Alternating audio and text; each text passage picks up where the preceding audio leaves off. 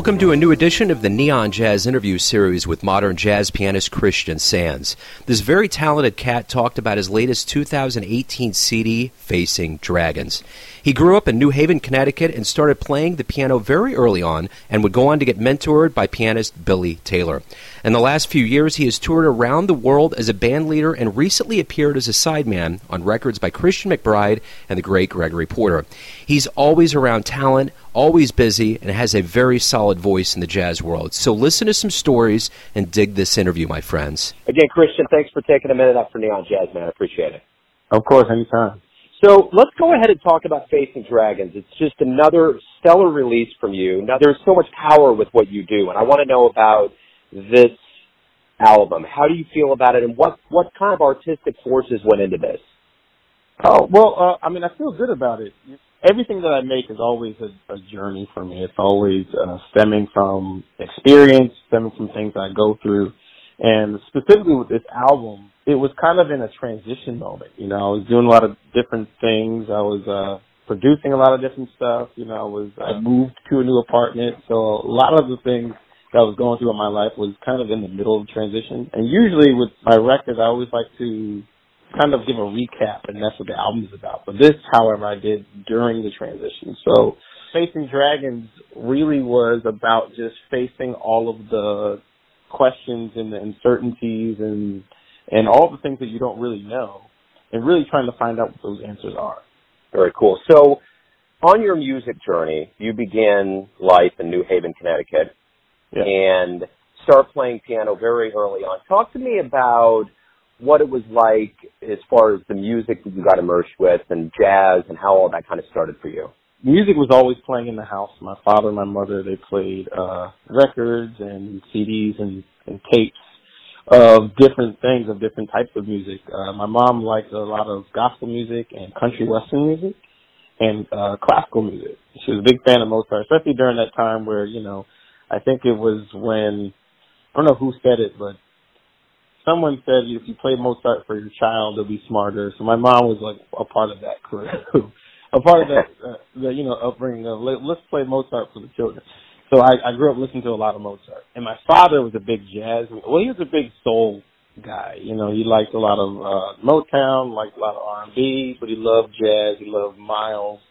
Played a lot of Miles Davis and Thelonious Monk in the house, but also he played a lot of smooth jazz in the house too. He played a lot, uh, just different stuff. Uh, Alex Bugnon, Joe Sample, Grover Washington was his favorite. You know, so there's a lot of different styles of music kind of in the house. And then my neighbors listened to a lot of Latin music, so a lot of different styles going on. So you started taking lessons at the age of four. Did you know growing up, being so involved in music, that this was going to be like your destiny? This was going to be your life, or did you have other dreams growing up? Well, well, funny enough, I, I thought I wanted to be a veterinarian when I was a kid until I went to uh, a vet hospital and I saw them like operating on a cat, and I changed my mind quickly. So, wow. but uh, I mean, I always did music. It was it was never it never felt like it was a dream of mine to do music because I was already doing it. You know, I was doing it since I was a baby. So uh I didn't realize that I could make a career career out of it really until I was in high school. And I was I had this gig every Friday um, in New Haven, Connecticut, and I was playing at this uh restaurant grill with a bass player, a really great bass player, Jeff Fuller. And it wasn't until then where I realized like, okay, this is actually a, a job job, you know. I mean, I was performing uh before that. I mean, I've been performing since I've been seven years old, but it was always just, you know, I always thought it just went with what I did. And it wasn't until high Yeah. school I realized that this is actually something that I can really live and do and be this musician. You know, I'm obviously from Kansas City. I've been here my whole life, and I hear about all the the swaths of of, of different jazz cities. And New Haven always has a very special niche in the jazz world. Paint a picture for me as someone that hasn't been there, so I understand why why it has such a vibrant jazz backbone to it. Well, New Haven was uh, such an interesting place because it was right in between Boston and New York. So when all the cats were kind of going up north and going towards Boston, a lot of the time they would stop in New Haven or stop in Hartford and perform there. You know, uh, there used to be these clubs the Owl Shop, I think, is still around. Cafe Nine was around. You know, there's all these uh, old clubs in New Haven, and also the uh, uh, New Haven Jazz Festival was going on as well. So during the summertime, there's a lot of different things. Arts and Ideas Festival that still goes on today. There's a lot of different musical and artistic things that were going on. Yale was there, so there was a lot of uh, the orchestra was there. You know, so there's a lot of music happening, and growing up, I got to uh, perform and hear a lot of that different stuff. A lot of uh, really unique stuff too. Like there was a, New Haven brass band that used to come around, a trombone choir. They used to play outside uh, downtown New Haven, and you'd hear them just playing all these church hymns, and I mean the chorale, and they were beautiful and extra soulful. You know, it was a lot of fun. Yeah, and just growing up, there's a lot of musicians, especially there was a lot of musicians that used to play in New York in the 60s and 70s that had retired and moved to New Haven. So a lot of my teachers and a lot of people I started playing with early on were those musicians, uh, like Jeffie Hameen, who used to play with Lou Donaldson, or Jeff Fuller, who, you know, used to play with Mario Bauza. Like, there's all these different types of musicians. Uh, Nat Reeves was in, uh, Hartford with the Jack McLean Institute. So, you know, all those guys were kind of around. And so I grew up, uh, playing with those guys and also some peers like the Curtis brothers, Luques and Zaccai Curtis or, uh, Godwin Louis who grew up in Bridgeport, Connecticut. You know, there's a whole bunch of, whole bunch of musicians that were kind of around growing up. You know, I always muse about the older guard jazz legends as being kind of a part of the Jazz Jedi Council in Cloud City, like Lou Donaldson and Jimmy Heath and all these guys. And I would put Billy Taylor up there. You know, that had to be an enormous learning experience to be mentored by Billy Taylor. What was that like? It was amazing because it was literally being with a walking history book. You know, uh, he was there when the development of jazz piano was being created. You know, uh, studying and being around uh, the likes of Art Tatum and James P. Johnson and Willie the Lion Smith and Duke Ellington, you know, and then developing his own sound and hearing Erroll Garner, hearing, you know, Tommy Flanagan, hearing all these, and playing and hanging out with these people, hearing Thelonious Monk and, and the first time you heard Thelonious Monk and they were, you know, we're sitting in a room and, and Monk was playing like Tatum. You know, uh, I heard and I learned so many different things from him just about the piano stuff and just the way he played and just how he uh listened to music too. And he was so open. He was so open to different styles of music. You know we would sit down and talk about a tribe called quest together and he loved what they were doing or the roots you know and uh and he knew everything about them. He knew the changes. Like we would just sit down and you know talk about OutKast because that was one of my favorite groups. And i you know i would ask him so what do you think of this and what's going on here? And we would analyze it together you know so his his mind was just so amazing and and also just the the sweetest person in the world i mean he was just absolutely warm and a, a beautiful person beautiful soul You know, the one thing that you can that, that's very evident about you is that, like with Billy Taylor. You know, when you go into something, it's major stuff, and after you get out of school, you you join Inside Straight, one of Christian McBride's bands. That Mhm. had to again be a mind bender for you as a as a growing jazz artist. Totally. I mean, uh, when he first asked me to play in the in the band, I was still in college. I was I was still in college. It was my my junior year, I think, my junior or senior year in college. He, he sent me the music, and I was like, okay, well, why did he ask me to play this? Because I mean, you know, got Eric Reed that's out here. I mean, Chris McBride knows every pianist. you know, Brad Mel. He can call Brad Mehldau. He can call anybody. So okay, he called me for something. So let's explore and let's let's figure out, you know, what it is that he called me for. You know, and it was uh, a great experience because it really got me to explore myself and, and discipline myself in a certain style and and learn different music and learn kind of where he was coming from but also just how do you, you know, put set lists together? How do you direct a band? How do you rehearse a band? You know, I mean, we never rehearsed, but you know, just in case we did, I you know, I learned how to do that from him. You know, I learned, you know, when we're playing a tune, how do you just, you know, get right into the tune? There's no searching around. There's just okay, let's play the tune in and out. We got five minutes. Let's do it. You know, how do we perform and create this really, really impactful and, and great show?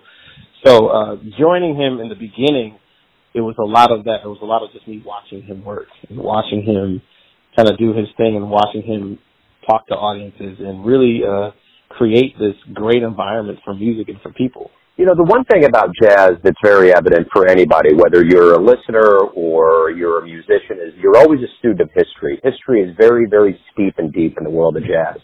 Uh-huh. So I want to look in the history of you as a jazz musician. What kind of changes have you seen in the world of jazz since you entered and where you are today? What kind of what kinds of things jump out to you? There's a lot of uh, rhythm is a is a big part. You know, there's a lot of different rhythms, and I think that's just strictly because the world is connected. I mean, jazz is a representation of the human spirit, and I can't even say the American lifestyle because now it's so broad. You know, everyone's playing their version of it. Now. For people listening, for people uh, trying to understand what it is or, or where it's come from, from my experience, it's just it's changed a lot with rhythm. It's changed a lot with harmony. You know, we've we're borrowing different things from different places now, from different regions, from different countries, from different religions now. There was a time where everything kind of had these Indian ragas in it, you know, in tablas, and that was a new thing. And then now there's this uh, development of, uh, or almost not even a development, but a, a, reintroduction of the '70s movement of funk and soul music, you know, uh, with the Fender Rhodes and these fat snare drums and you know uh, percussion instruments playing along with the rest of the group. You know, it's, it's a almost like fusion. I mean, it really is a another stepping stone in that direction. You know, so music is always it's always in a circle and it's always going around and around. So right now, I think we're we're coming into that. Well, we're in the middle of that '70s era again, and we're Yeah. kind of going backwards, which is great.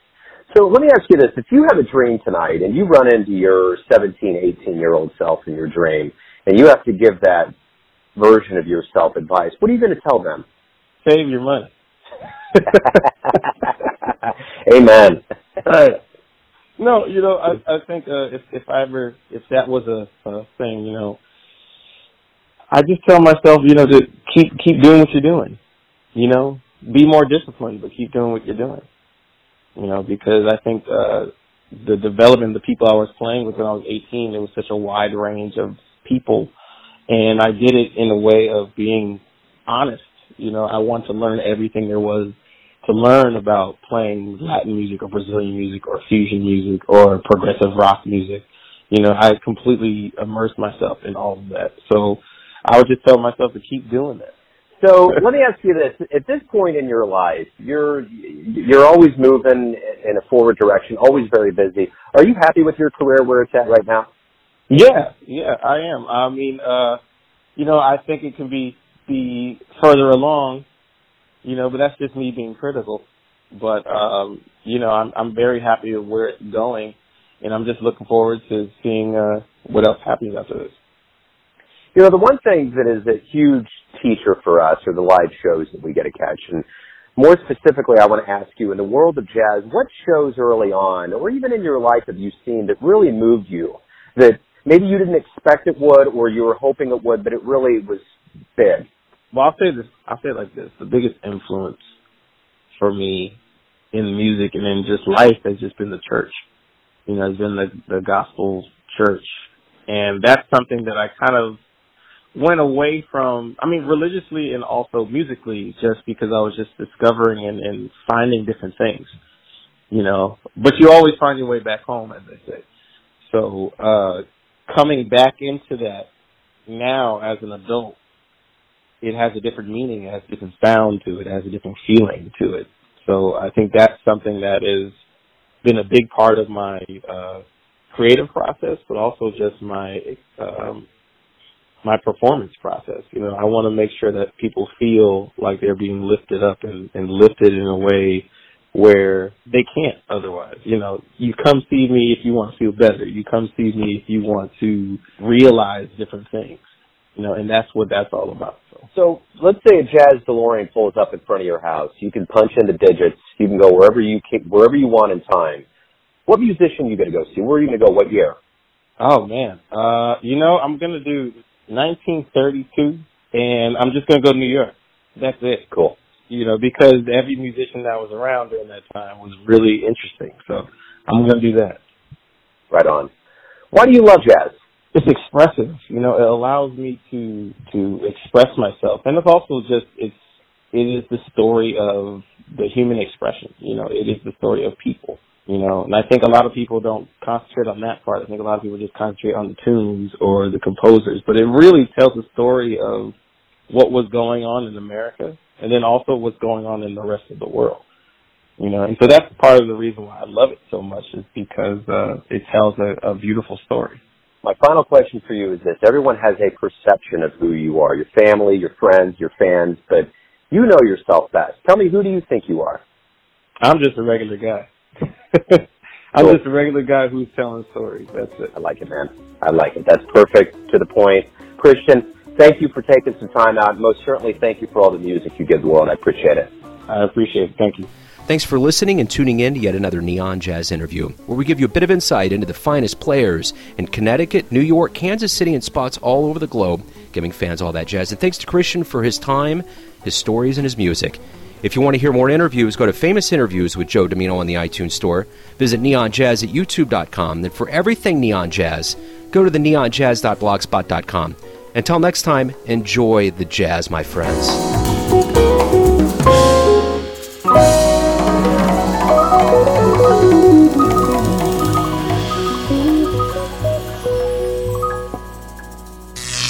Neon Jazz.